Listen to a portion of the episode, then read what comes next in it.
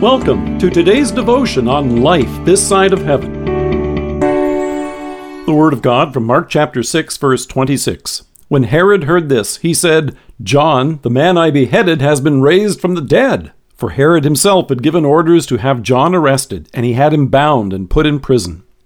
When Jesus sent the disciples out on a short term mission trip, you can be sure that folks soon heard about it. In fact, it wasn't long before reports of their message reached the halls of power, and folks all the way up to Herod Antipas, the ruler of Galilee, became aware of it. Even without social media and the 24 hour news cycle, news still managed to get around then, too. However, when Herod heard this news, he thought to himself, this can't be good.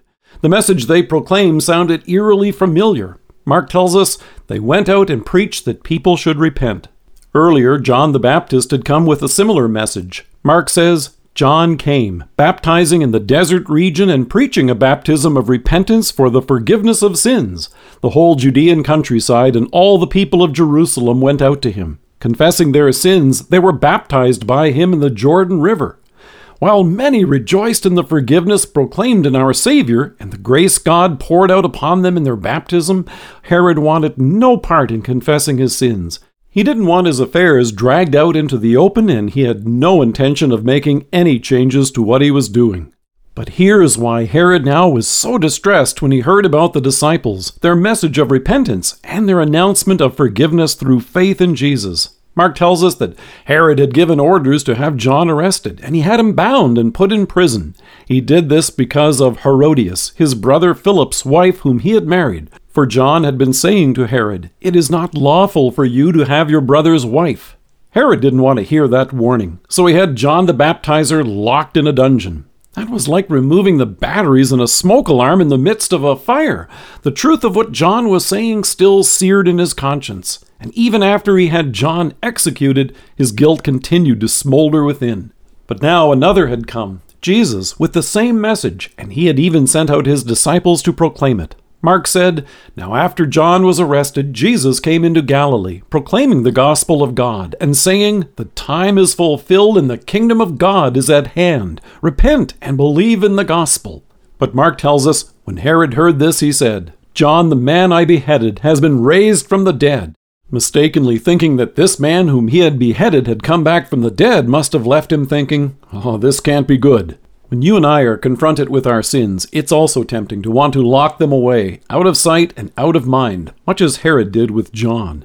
When our guilt overwhelms us, it's even tempting to take it out on the messenger, a concerned friend, a brother or a sister in the faith, or a pastor, much like Herod did with John. But Herod robbed himself of what John had called him to do turn from his sin, and instead to Christ in whom we have forgiveness.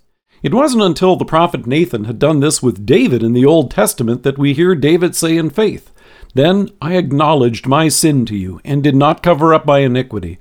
I said, I will confess my transgressions to the Lord, and you forgave the guilt of my sin. The one John had come to proclaim, in whose name you and I have been baptized, has borne our punishment and removed our guilt. In love, the Holy Spirit has called us to repentance and faith. He turns us from our sins to our Savior. In love, Jesus himself was executed and was raised for you and me. Easter is the assurance from God that your sins are forgiven.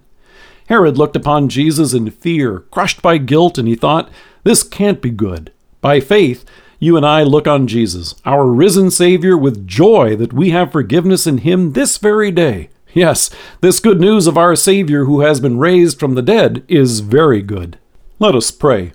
Risen Savior, thank you that you have brought forgiveness in place of fear. Amen. Thank you for joining us.